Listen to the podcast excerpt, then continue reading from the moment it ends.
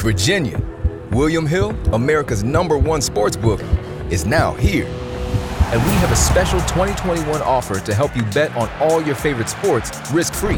Download the William Hill Sportsbook app, and when you sign up, you can get started with a risk free bet of up to $2,021. Use promo code RadioRF. Terms and conditions apply. 21 plus only. Gambling problem? Call, text, or chat our confidential and toll free helpline at 1 888 532 3500. Let's make it interesting with William Hill Sportsbook.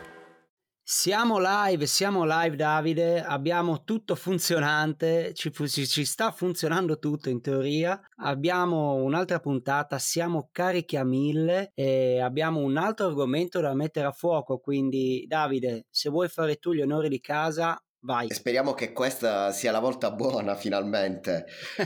allora, per molti secoli gli animali sono stati considerati inferiori. Cartesio le chiamava macchine biologiche, ma Ora sembra che la situazione sia finalmente cambiata, quindi chissà, io e Samuel oggi parleremo e metteremo a fuoco questa nuova idea, parleremo di animali e di giustizia morale, ma come sempre, dopo la sigla.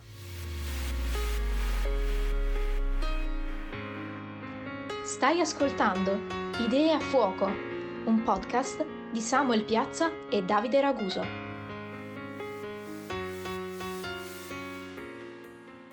Allora Samuel, come dicevo, Cartesio le chiamava macchine biologiche, ovvero questi corpi che erano usati dagli animali stessi per l'autoproduzione, che quindi a differenza degli umani erano privi di ragione, erano senza autodeterminazione. Oggi diciamo che un po' eh, la situazione è cambiata, che cosa significa che è cambiata? Soprattutto è cambiata quando a partire tra il 1800 e il 1900 hanno iniziato a, a nascere eh, vabbè, so, scusami, sono nate eh, tutte le varie eh, scienze cognitive. Quindi diciamo che le scienze cognitive hanno dato non solo un nuovo punto di vista per quanto riguarda l'uomo, ma anche tutto ciò che riguarda l'uomo, anche il contesto in cui l'uomo è inserito e quindi di conseguenza anche gli animali. Che cosa possiamo dire al giorno d'oggi? Cosa sappiamo degli animali? Lo stai chiedendo a me? No, sto chiedendo a quell'altro in linea.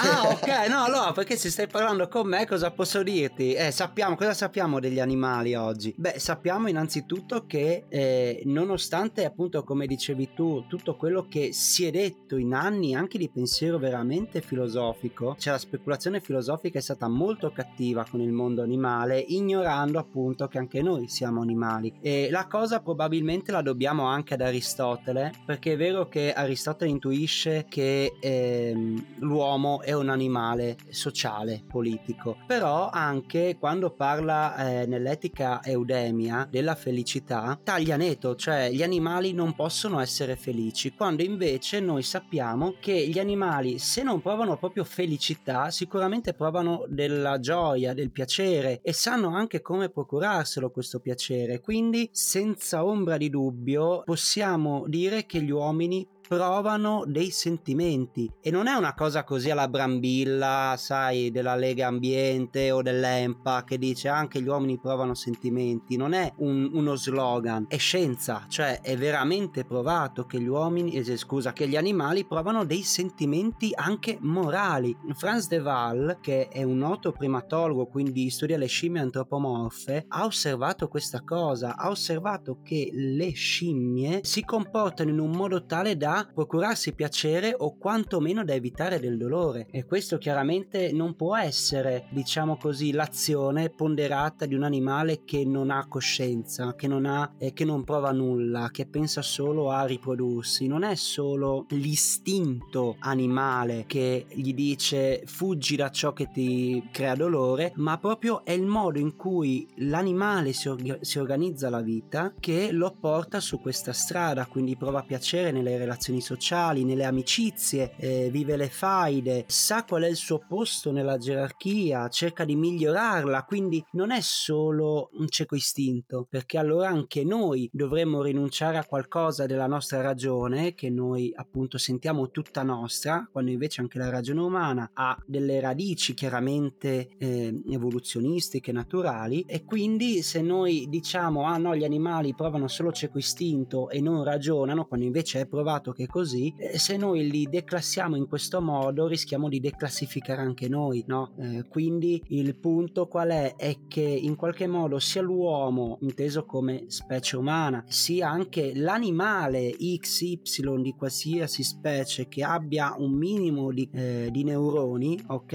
e di sistema nervoso, beh, noi partecipiamo più o meno dell'utilizzo dei sensi e quindi li elaboriamo anche in modo morale. Esatto, quando parlavi di sentimenti mi ricordo lo studio di uno degli ultimi oggettivisti al giorno d'oggi, ovvero Peter Singer, che quando ha riformulato diciamo il concetto di, di persona nel XXI secolo ha definito la persona non colei capace o dotata appunto di intelligenza, capace di ragionamento come magari avrebbe potuto intendere, intendere Cartesio, bensì colei capace di soffrire, di provare dolore e ovviamente persona va distinta dall'essere umano perché all'interno del concetto filosofico di persona quindi a questo punto noi potremmo ricondurre anche uh, un animale, quindi un animale che è capace di provare, di provare dolore e di conseguenza sarà capace anche di provare piacere. Da qui deriva che anche l'animale, essendo un essere sociale così come l'uomo, all'interno di una società può mostrare dei comportamenti più o meno morali. Ecco, quando si parla di moralità è molto importante fare, fare una distinzione. È tempo sprecato andare a cercare dei comportamenti, una moralità umana all'interno di quello anim- eh, del mondo animale. Perché? Perché non troveremo mai delle uguaglianze al 100%. Ecco perché quando si parla di animali si parla maggiormente di promoralità, ovvero quel tipo di atteggiamento che ricorda la moralità. Ecco perché si parla di un essere uh, pro uh, sociale perché all'interno del mondo animale ci sono degli atteggiamenti soprattutto per quanto riguarda gli animali che sono capaci di stare, di stare nei gruppi che quindi hanno all'interno di questi gruppi delle norme comportamentali dei sistemi anche nervosi adegu- adeguatamente complessi che gli permette anche di fare determinati tipi. Non, non dico di, di, ragionamenti però comunque di azione collegata al, al sistema nervoso e poi gli animali diciamo in gruppo sono più facili da studiare anche da, magari da paragonare al comportamento umano per quattro eh, diversi tipi di atteggiamenti. All'interno possiamo notare atteggiamenti di prevaricazione di bullismo di aggressione e di uccisione.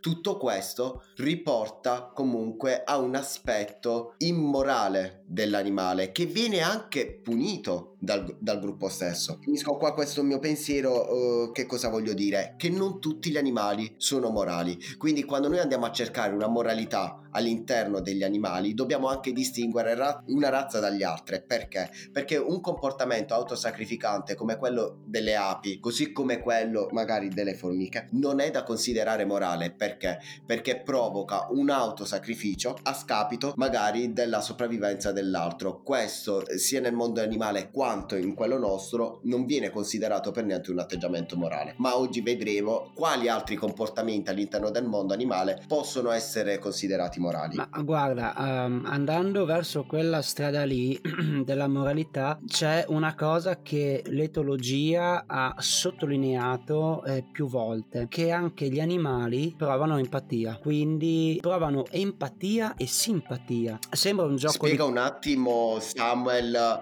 l'etologia, magari per chi non conosce la, questa disciplina. Sì, no, l'etologia è lo studio che appunto studia il comportamento animale. Questa è l'etologia. Esatto. Appunto in etologia, ma anche poi eh, tra di noi, insomma, nel nostro vocabolario per empatia e simpatia abbiamo due significati diversi che l'empatia è capire cosa prova l'altro, ok? La simpatia è proprio l'unione con l'altro in ciò che prova, nel senso che eh, il boia è empatico, ma non è simpatico, nel senso che il boia quando sta per mozzarti la testa o ti sta torturando, nel torturarti infatti sa cosa fare per farti male perché intuisce che anche lui farebbe male quella cosa lì. Se fosse simpatico, sapendo che facendoti quella cosa lì ti fa male, non te la farebbe. Quindi la distinzione è proprio anche comportamentale. Ci sono animali che sono empatici e simpatici. C'era un video di, di una scimmia eh, che era lì indaffarata a prendersi un premio, no, un prize, una ricompensa. Minchia, mi sento Montemagno quando parlo in inglese, un po' in... Vabbè,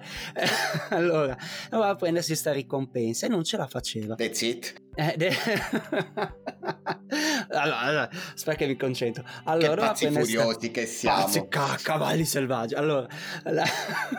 allora c'è, c'è sta cazzo di scimmia che deve prendersi una ricompensa, no? Mettiamoci una banana e non ce la fa. Nel mentre c'è sta altra scimmia che osserva lei, che cerca di risolvere questo suo problema che sta nel prendersi la banana e l'aiuta a farlo. E ci sono un sacco di esperimenti condotti sia in cattività ma anche osservati in modo naturale, ecco, nel loro ambiente naturale, che appunto si aiutano, creano alleanze, accudiscono i figli l'un l'altro perché sanno che può questo favore poi essere contraccambiato in altro modo. Quindi non è vero che non ragionano gli animali, anzi, come nel caso della scimmia, la scimmia non solo ha intuito che cosa voleva fare l'altra, cioè prendere la banana, ma l'ha anche aiutata, cioè ha anche trovato la soluzione per l'altra, per l'altra scimmia che non riusciva a prendere la banana e gliel'ha offerta. E ha detto ora si fa così, gliel'ha insegnato, cioè è una cosa veramente straordinaria. Ha insegnato una cosa a un'altra un'altra. E per me questo è, non ti dico che la prova regina, ma eh, sicuramente gli animali sono molto molto intelligenti. Poi sempre De Val ha scritto un mucchio di libri, cioè si potrebbe fare una puntata solo sulle scoperte di De Val. De Val ha proprio scritto un libro che è Intelligenza animale, o meglio, parla dell'intelligenza animale in confronto a quella umana, nel senso che si chiede se gli animali sono intelligenti come lo intendiamo noi e per certi aspetti dice sì, per altri no, ci sono delle chiare differenze, quando tu parli anche di aggressività e così via, hanno magari modi meno educati, mettiamola così. La cosa che ci differenzia tra di noi, e tra noi e, e gli animali, è appunto la presenza di una sorta di galateo che ci rende in qualche modo civili. C'è una legge che ci impone di non ucciderci a vicenda, se no sono pene molto gravi e, lo faccia- e ci viene insegnato, ci viene in qualche modo mh, mm, cioè, siamo educati al rispetto dell'altro. Magari nel mondo animale per una questione di pura sopravvivenza questo non avviene, però questo non è che debilita il ragionamento o l'argomento a favore di, di una moralità animale. Anche perché comunque non avviene completamente anche nella nostra specie, dobbiamo ricordare tutti gli stermini che sono stati fatti eh, nella storia, i bambini malformati che sono stati gettati dai dirupi, cioè quindi diciamo che questo volerci uccidere a vicenda, diciamo che ce l'abbiamo anche noi e soprattutto non sono per ragioni di sopravvivenza, sono per altri motivi anche, anche non sociali. Comunque riguardo l'argomento io più che altro mi sono informato su eh, di libri eh, pubblicati da Beckhoff che è un biologo, etologo americano e che ha scritto anche riguardo alla giustizia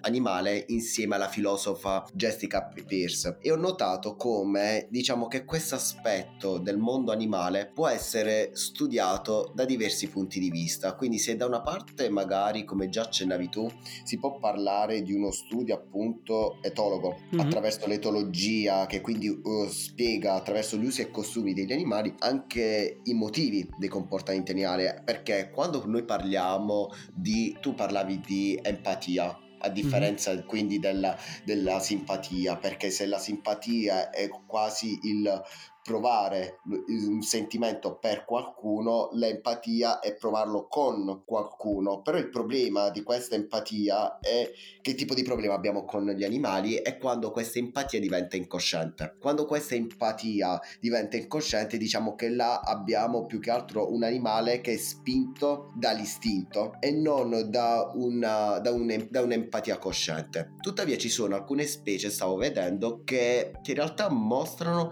a livello livello di intelligenza sociale sono molti passi avanti. Tra questi, per esempio, io so- mi sono meravigliato dell'empatia che provano i topi, che provano i topi verso questo altruismo reciproco in cui dividono anche il cibo con degli estranei, quindi non appartenenti magari alla stessa famiglia, non aventi anche quindi lo stesso odore. Questo ovviamente non lo vediamo solo nei topi, lo vediamo magari e soprattutto ancora di più eh, negli scimpanzé che sono molto più vicini a noi, quindi diciamo che mostrano anche degli atteggiamenti che per noi sono anche Vero. di più facile comprensione, perché il problema per cui possiamo magari tra virgolette anticipare la conclusione riguardo al tema animale, nel senso qual è questa conclusione che noi non arriveremo almeno per ora ad avere una comprensione totale perché ancora gli strumenti che abbiamo non ci permettono di entrare al 100% nella mente di un animale, non hanno una completezza linguistica così come la nostra, hanno dei sistemi cognitivi che per quanto simili si differenziano sotto molto altri aspetti. Quindi diciamo che quello che noi possiamo fare è un'interpretazione del mondo animale. Riguardo quindi, ritornando al tema uh, del, degli scimpanzé, ti volevo parlare del, del grooming, sai cos'è? Sì, è quando si grattano la schiena, no? Esatto, e i scimpanzé si fanno anche un grooming a vicenda. Notavo questi casi specifici che quando c'è qualche scimpanzé con qualche malattia particolare, con una sensibilità maggiore, gli altri eh, appartenenti al branco praticano questo grooming con più delicatezza. Ecco quindi quando parlavo di questa empatia volontaria nei confronti degli altri e non solo, li ritroviamo anche per esempio in un'altra specie animale, ovvero gli elefanti. Stavo leggendo di, di questa storia che che c'era questo elefante che a causa di uh, cacciatore aveva perso, aveva perso la proboscite e quindi uh, non poteva più mangiare uh, determinate cose e se non sbaglio eh, si era limitato solamente a, ban- a mangiare foglie, foglie di bambù. Comunque aveva ridotto enormemente la propria alimentazione a causa di questo di problema. Gli altri animali del branco si erano adattati a questo elefante e loro stessi avevano cambiato il proprio regime alimentare alimentare. Dimmi tu se non è un comportamento sociale questo. Pazzesco, cioè, no, ma è veramente caritatevole, cioè, è allucinante. Guarda, io conosco un'altra storia strappalacrime sugli elefanti Vai. Che veramente quando l'ho letto ho detto no, non ci credo. Praticamente cosa è successo? Che nel branco c'erano mamma e figlio, no? Sembra una barzelletta, ma non è una barzelletta. C'erano mamma e figlio. Ma succede che purtroppo la mamma muore per vecchiaia e muore in un punto preciso perché gli elefanti sono abbastanza nomadi, no? Tendono a spostarsi, non, tendono a non dare un unico punto di riferimento ai loro predatori, no? Quindi si spostano. Muore a un certo punto del loro spostamento momento muore la madre e uno, il figlio è stato preso proprio dal dolore, cioè si è registrato una forma di lutto. È una cosa allucinante perché poi, perché hanno parlato di lutto e non di, mm, non so, dolore e basta? Perché proprio la parola lutto? Perché poi lo spostamento, questo elefante, è ritornato con il proprio branco sul punto in cui lui si ricorda essere morta la madre e si è fermato. È una cosa, è, è come se mm, avesse messo simbolicamente un fiore in quel posto lì dove è morta la mamma. È come se lì lui registrasse una lapide. Cioè è, è una cosa veramente uh, allucinante. Mi ha lasciato veramente basito. Cioè veramente non, non... detto ma è pazzesco. Poi tornando anche sul discorso della cura dell'altro, come hai citato tu prima, c'è eh, un passaggio nel... così facciamo anche pubblicità al mitico Roberto Mercadini. Eh, nella storia perfetta dell'errore c'è appunto un passaggio in cui lui dice che l'uomo di Neanderthal che è stato scoperto, è stata scoperta questa coppia di, di Neanderthal e uno era disabile, cioè uno aveva delle forti menomazioni e sono morti assieme, cioè quindi l'altro, quello sano, non ha abbandonato lo storpio. Ed è probabilmente una cosa, non so come funzioni, ma è una cosa che l'uomo o comunque il regno animale verso i propri simili, ha sempre portato con sé questa cura dell'altro, del legame affettivo e proprio veramente de- della cura dell'altro. Cioè, per dirti, ci sono questi pipistrelli vampiri che sono stati studiati da Wilkinson, che è tutt'oggi vivente, tra l'altro, e lui appunto parla di come eh, i pipistrelli si scambiano il cibo, condividono il cibo e parla di questi pipistrelli che fanno le loro battute di caccia notturne, loro succhiano, la, eh, succhiano il, il, sangue dalle mucche loro, no? E cosa succede? Che magari uno è un po' meno fortunato, no? Nel procurarsi il sangue e allora questi pipistrelli notano quello un po' più sciupato, ok? E lo sfamano, gli rigurgitano, una scena un po' brutta, spero che non stiate mangiando in questo istante, gli rigurgita il sangue, no? Proprio da bocca a bocca. Cosa succede però? Che non è che lo fanno così a gratis. L'ho, sent- l'ho sentito, lo sai come si chiama il termine? Come si chiama? Allo grooming.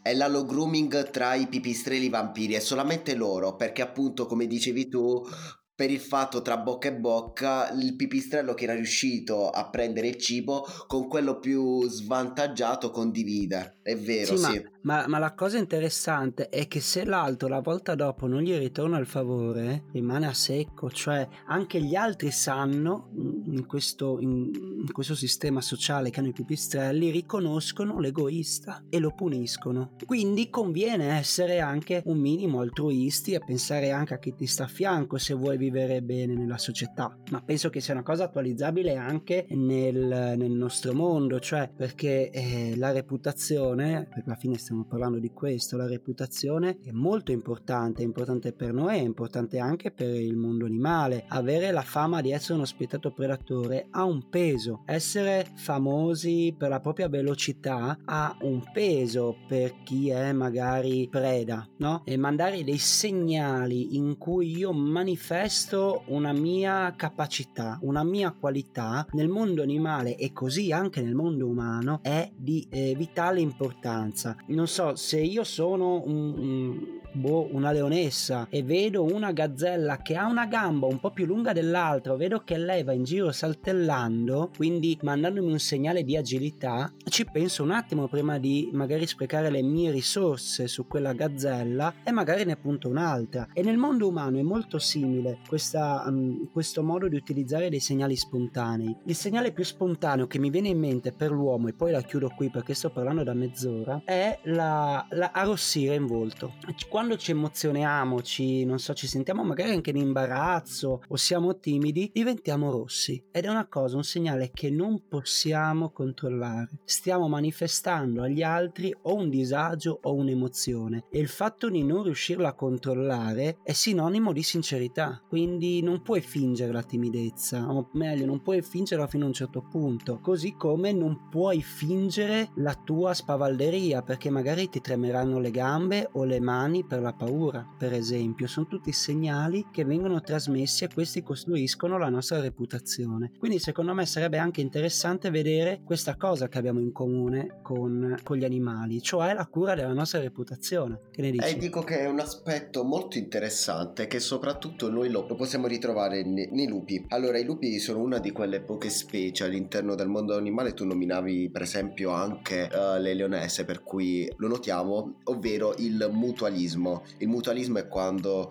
tu lo conoscerai magari dal punto di vista economico, giusto? Quella teoria economica che, che portava al lavorare insieme per, per un obiettivo comune magari sì. lo, ritrovi, lo, ritrovi, anche nel mondo, nel mondo, animale, perché è una relazione tra eh, diversi tipi di animali, magari e soprattutto dello stesso, eh, della stessa specie, che lavorano insieme, in questo caso riguarda solamente il, dal punto di vista della caccia, perché rendendosi conto che magari non riescono a cacciare da soli, allora uniscono le proprie forze per cacciare. E questo come tanti altri aspetti diciamo che possono essere anche analizzati da un punto di vista non solo sociale, bensì anche diciamo scientifico attraverso le neuroscienze. Infatti, eh, per esempio, vengono maggiormente studiati perché è più facile da tenere sott'occhio gli animali, gli animali in cattività e si è ripreso una teoria eh, degli anni 90 alta, quella dei neuroni a specchio, e si è mostrato come per esempio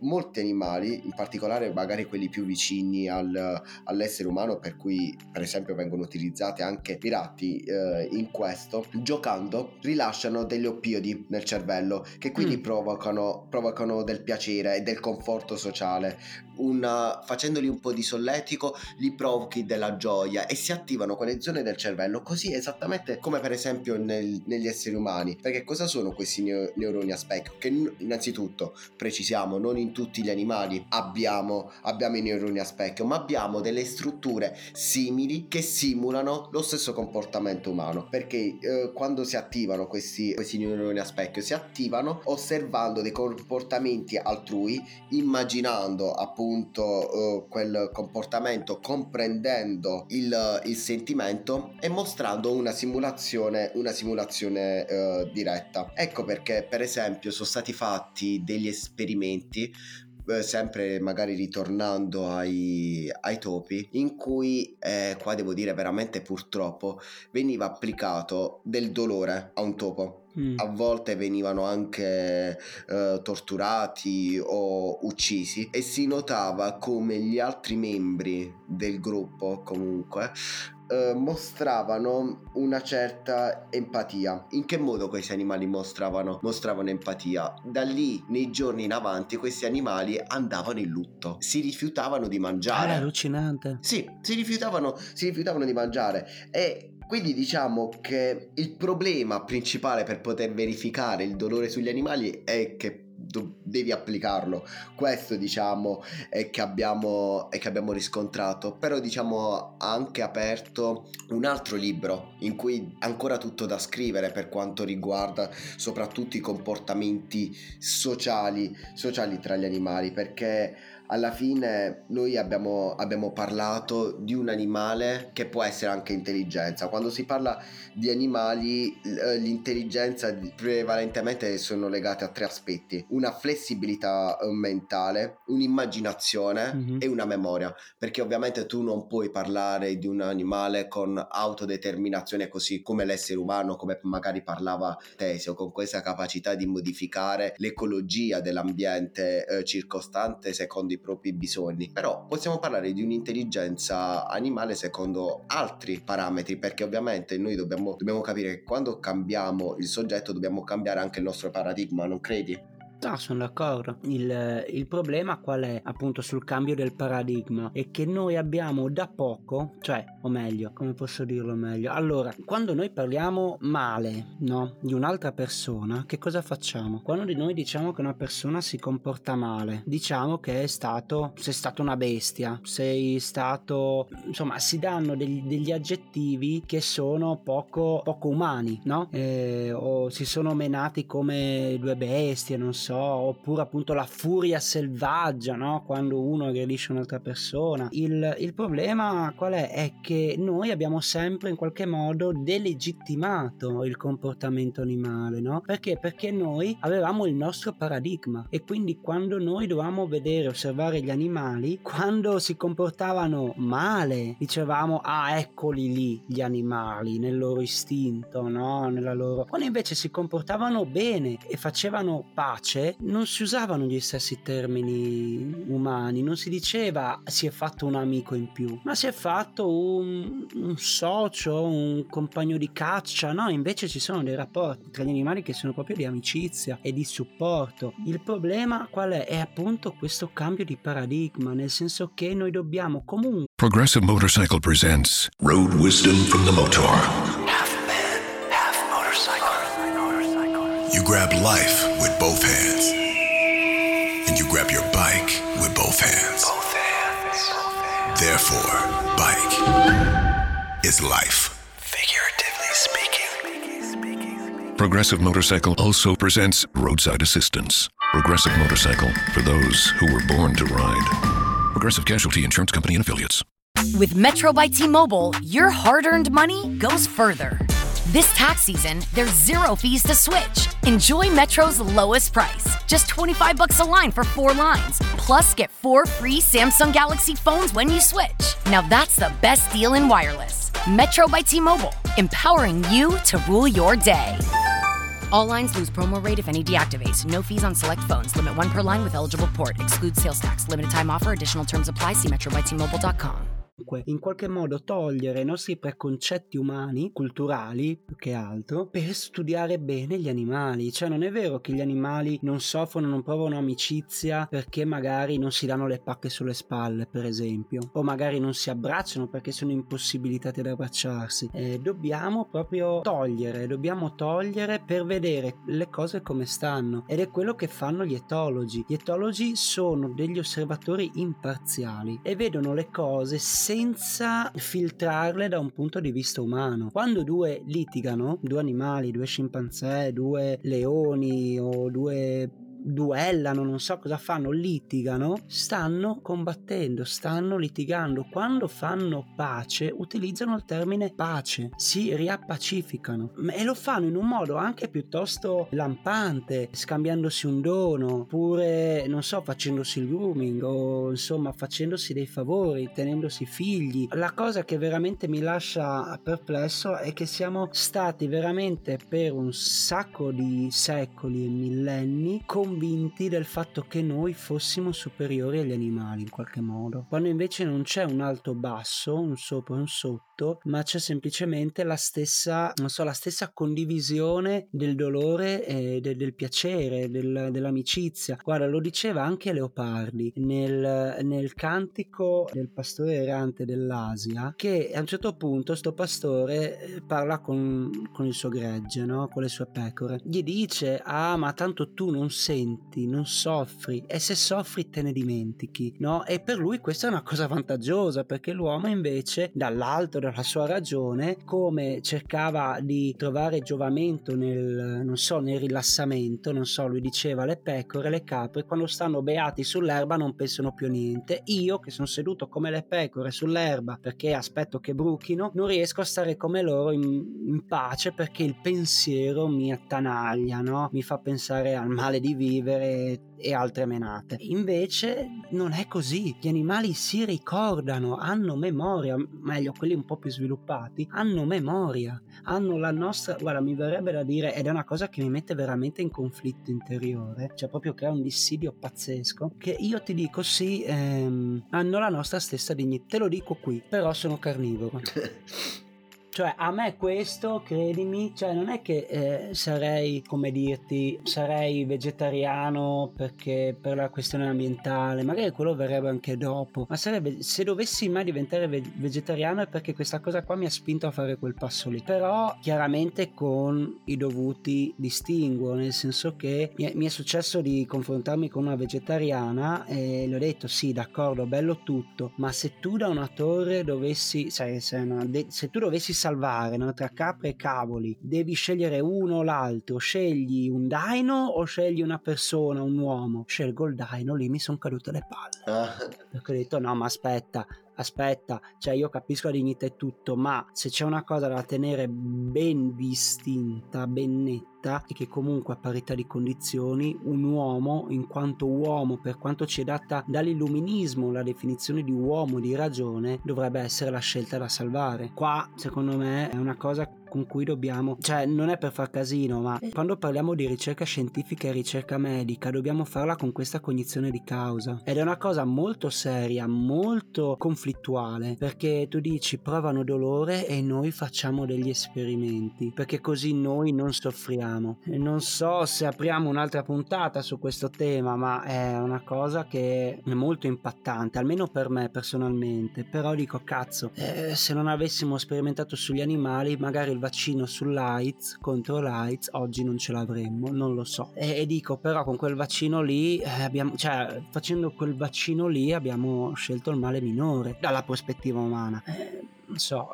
È una cosa che se noi cominciamo a imbastire un discorso del genere, quindi quanto sono fighi gli animali, come ragionano bene gli animali, ma quanto si vogliono bene gli animali, poi però dobbiamo anche trarre un po' delle conclusioni e dire sì, ma se soffrono come possiamo fare queste cose? Uh, più che altro, secondo me, non andrebbe sovrapposto l'atteggiamento, perché se da una parte dare dignità all'animale vuol dire prendersi cura anche dell'animale, vuol dire evitare che l'animale venga maltrattato, quindi tutto l'aspetto magari anche legato agli allevamenti intensivi, legato agli atti vandalici nei confronti degli animali, degli animali selvatici, basti pensare per esempio.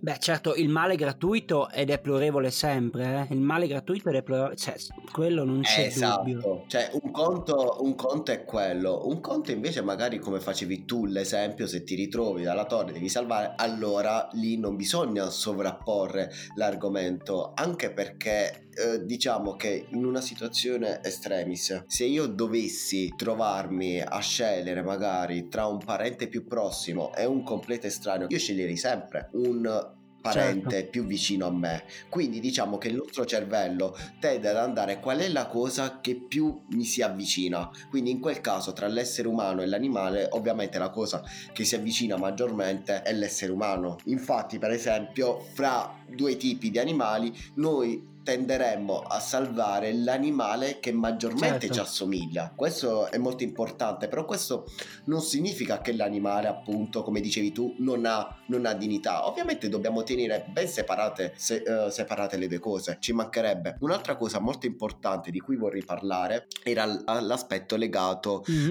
uh, alla giustizia, ok? Perché è molto particolare questa cosa, eh, perché diciamo che il concetto di giustizia si può analizzare con diversi esperimenti con, con, gli animali. Ho visto questo riguardante il gioco del, dell'ultimatum, mm. per cui i due, diciamo, partecipanti devono dividersi una quantità, che sia una valuta, un cibo o qualcos'altro. Questo è diciamo uh, in generale che viene utilizzato anche fra gli uomini è stato quindi dimostrato che se mentre gli uomini tendono a rilanciare per ottenere il massimo della contrattazione. Gli animali, però ovviamente non tutti gli animali, in particolare per esempio oh, c'erano gli scimpanzé se non erro, dividono le quantità senza crearsi il problema di chiedere di più di quel che viene dato loro. E ciò va ad avvalorare l'ipotesi che gli animali non conoscono il concetto di ingiustizia, ma perché non conoscono, cioè loro non conoscono il concetto di giustizia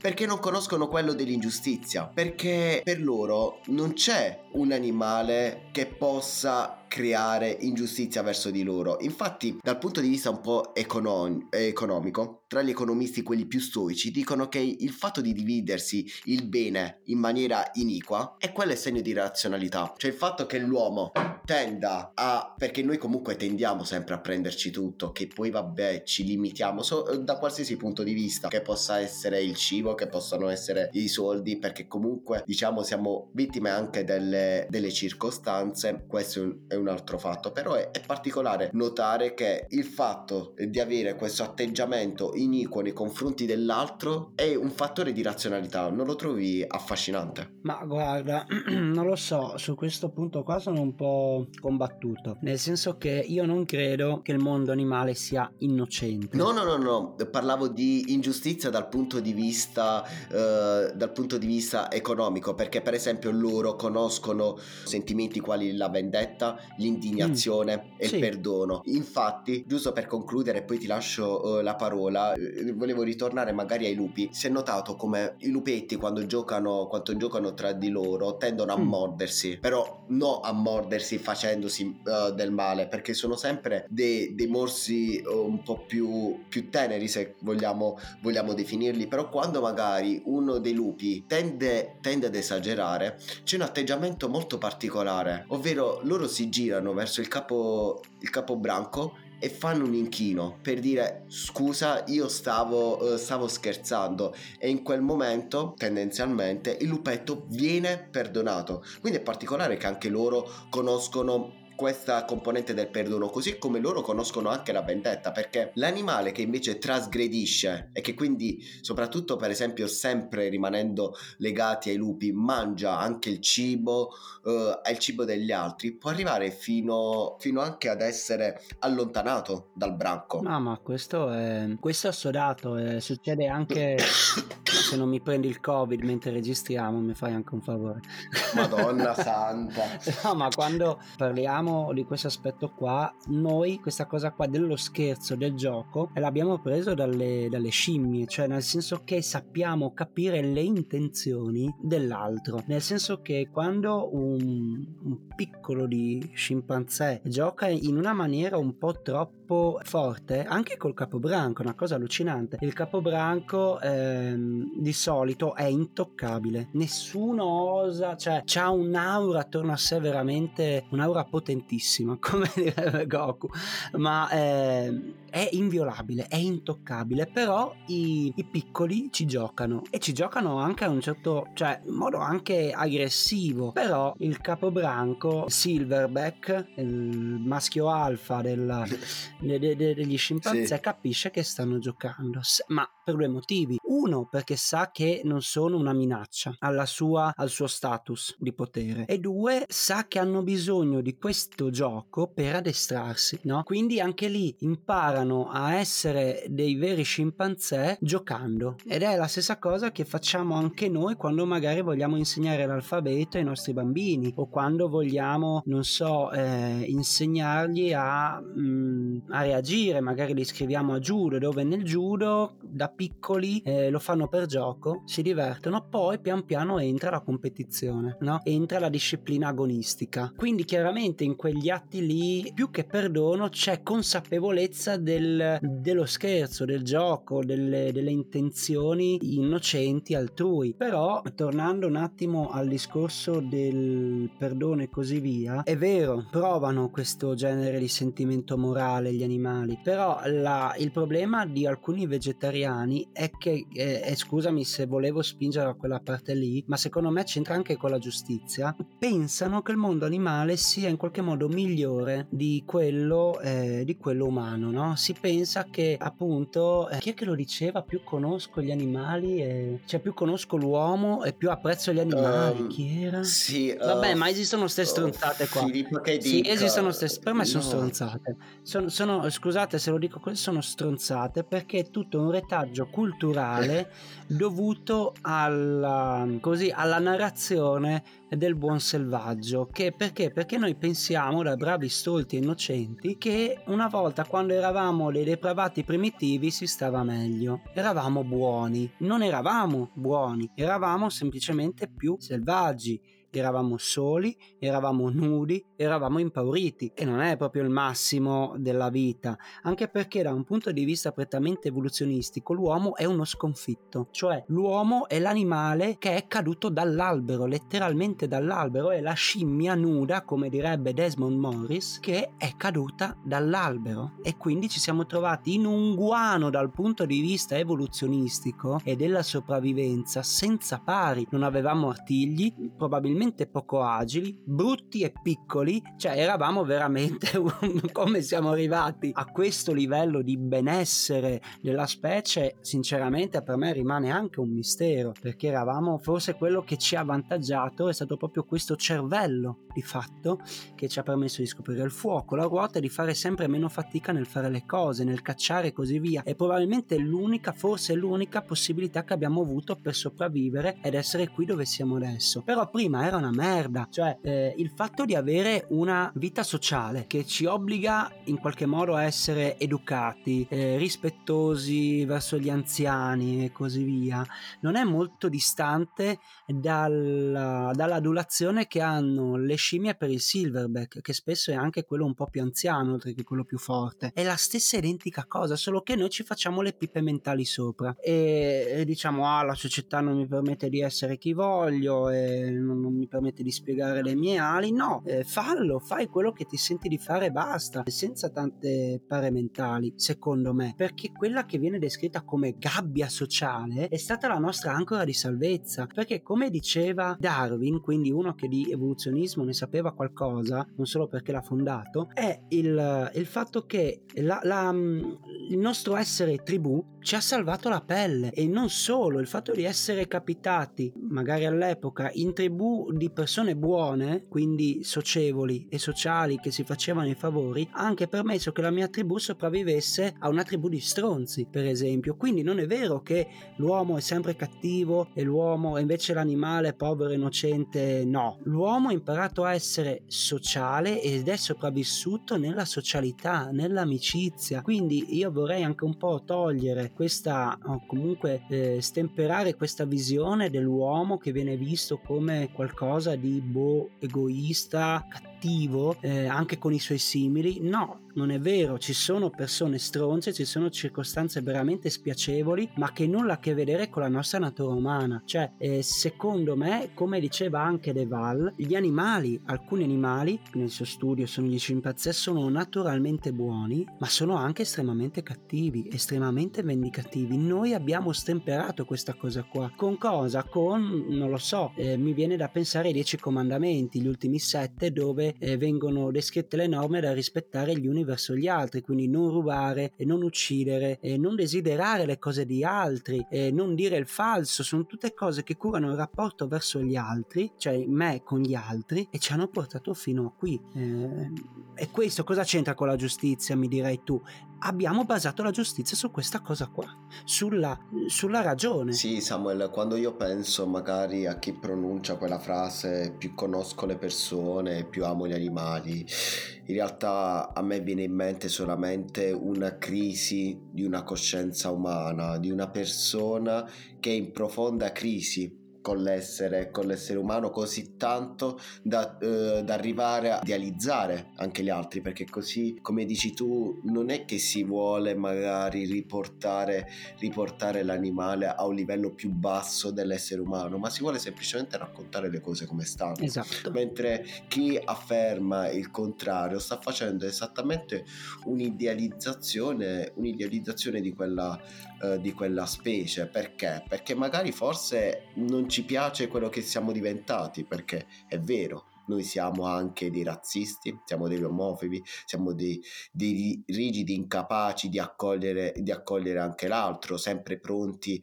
al giudizio, a volte manchiamo di, uh, di empatia, così come, man- come, manchiamo di moralità. E molto spesso queste cose vengono, vengono viste come delle cose che ci allontanano dallo, dal, nostro, dal nostro essere umano, ma ci si dimentica che l'uomo è anche in grado grado di fare grandi cose, è stato in grado di fare grandi cose. Cosa voglio dire con questo tipo di eh, ragionamento? Che non va identificato l'essere umano nella sua collettività, perché se a te non ti piace per come sta diventando, per quello che è l'essere umano, comunque tu hai una capacità di scelta non indifferente che magari gli altri animali non ce l'hanno perché forse loro a differenza nostra sono più ancorati alla loro natura. Un cane non dico che sia impossibile ma è difficile che si comporti come un gatto. Noi sappiamo comportarci come dei cani, così come degli angeli. Qua la bellezza dell'essere umano, l'adattabilità dell'essere umano. L'essere umano si adatta alla natura, spesso invece l'animale che si trova in circostanze sfavorevoli muore nella natura, quindi diciamo che tu hai anche una certa capacità di azione in un determinato radio, ci mancherebbe, non siamo mica degli dei in terra, però da qui a, eh, ad attaccare completamente la natura umana, questo come dicevo all'inizio mostra semplicemente una, una crisi di coscienza interiore, personale. Guarda, eh, come eh, diceva sia Steven Pinker, ma anche... Uh, aspetta un attimo, dammi solo un secondo. Ce l'ho qua, eh. Vai.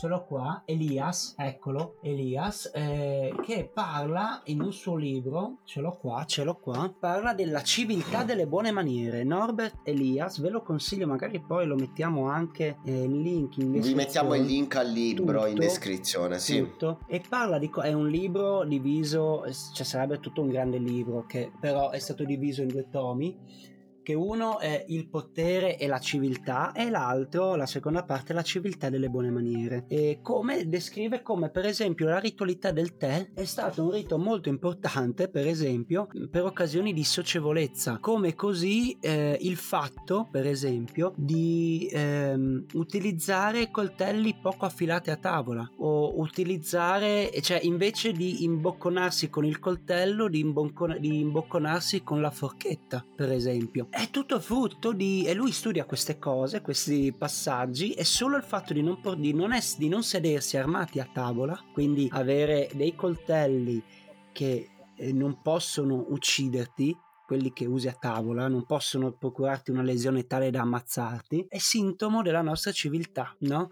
In cui noi siamo stati educati a, a utilizzare... Ecco, il Galateo, il Galateo no, è questo, è sapere gli istinti di cui anche i più bassi di cui saremo capaci e addomesticarli. E negare questo in virtù di un in, non so favoleggiato e paradisiaco mondo animale e questa è colpa di Rousseau Rousseau non dovete studiarlo o meglio studiatelo per poi rinnegarlo quanti danni ha fatto quell'uomo? Ha fatto un sacco di danni e sto mito del buon selvaggio dobbiamo togliercelo dalla testa il buon selvaggio. Perché ci immaginiamo tutti il Tarzan, i ma... Mugli della situazione. Ma sì, ma eh, invece Tarzan ha avuto cazzi, cioè a, a sopravvivere.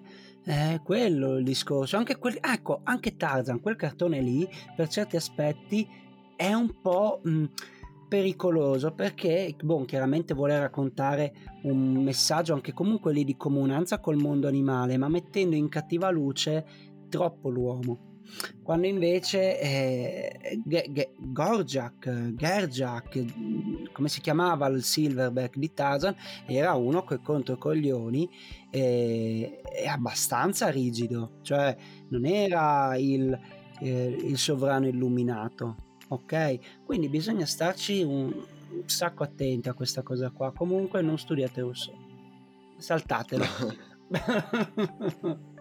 Siate molto cauti quando molto vi cauti approcciate. Quando non, non, cascateci, perché Rousseau dice delle cose apparentemente belle, ma che sono mostruose sono veramente mostruose. Una di queste è il buon selvaggio, perché una cosa che ci ha mantenuto eh, in vita e ci ha fatto progredire è stato il nostro privato interesse, l'avere degli interessi privati, una casa nostra, per esempio una capanna, quella volta tutta nostra, da abbellire e da difendere.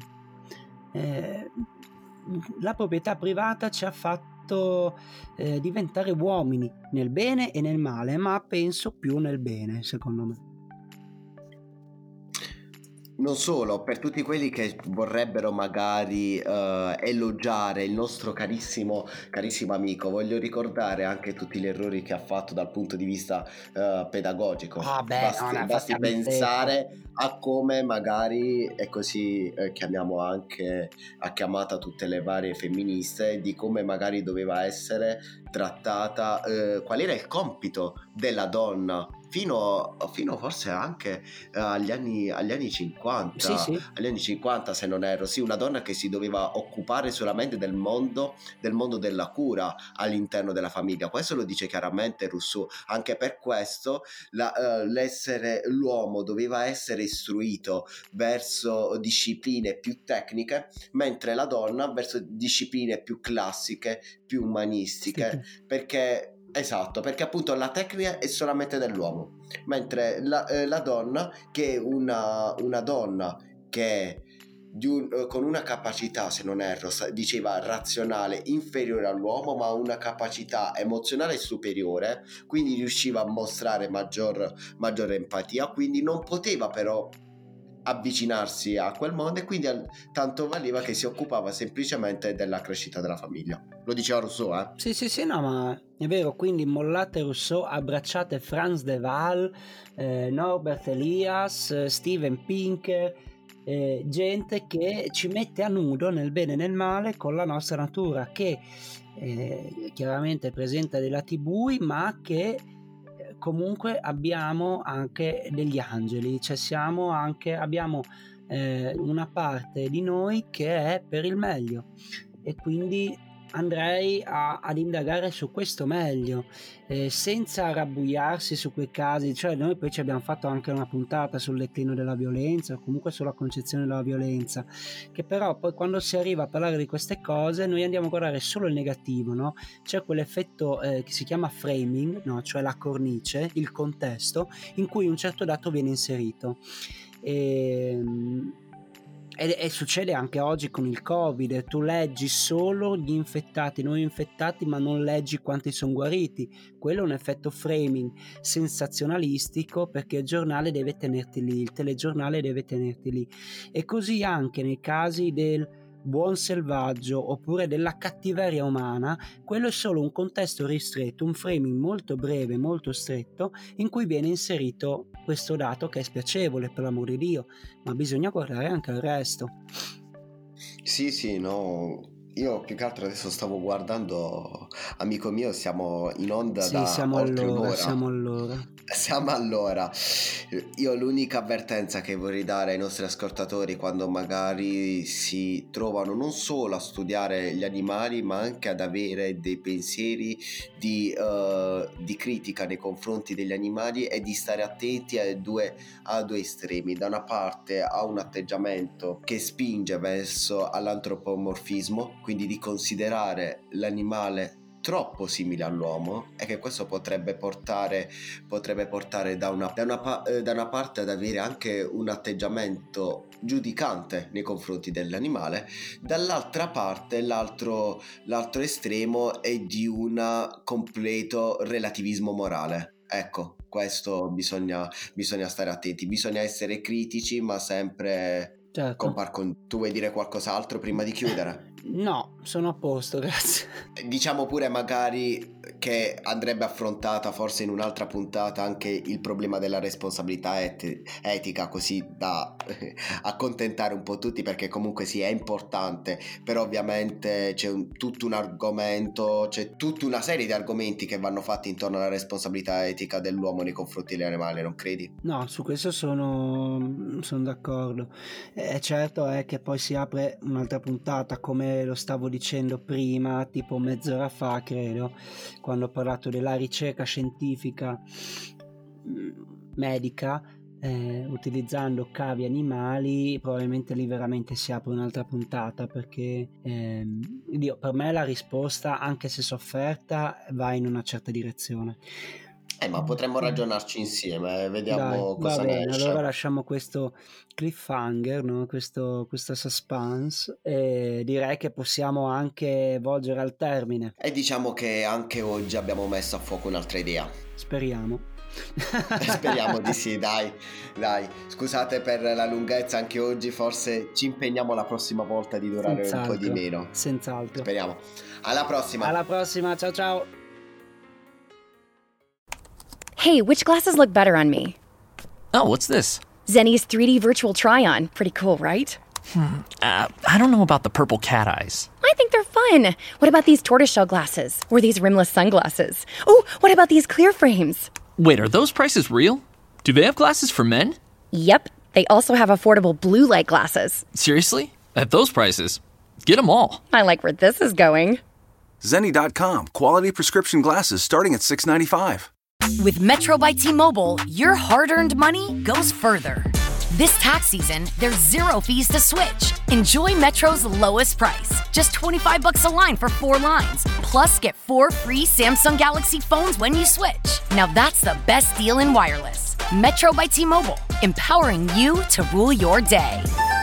All lines lose promo rate if any deactivates. No fees on select phones. Limit one per line with eligible port. Excludes sales tax. Limited time offer. Additional terms apply. See metrobystmobile.com.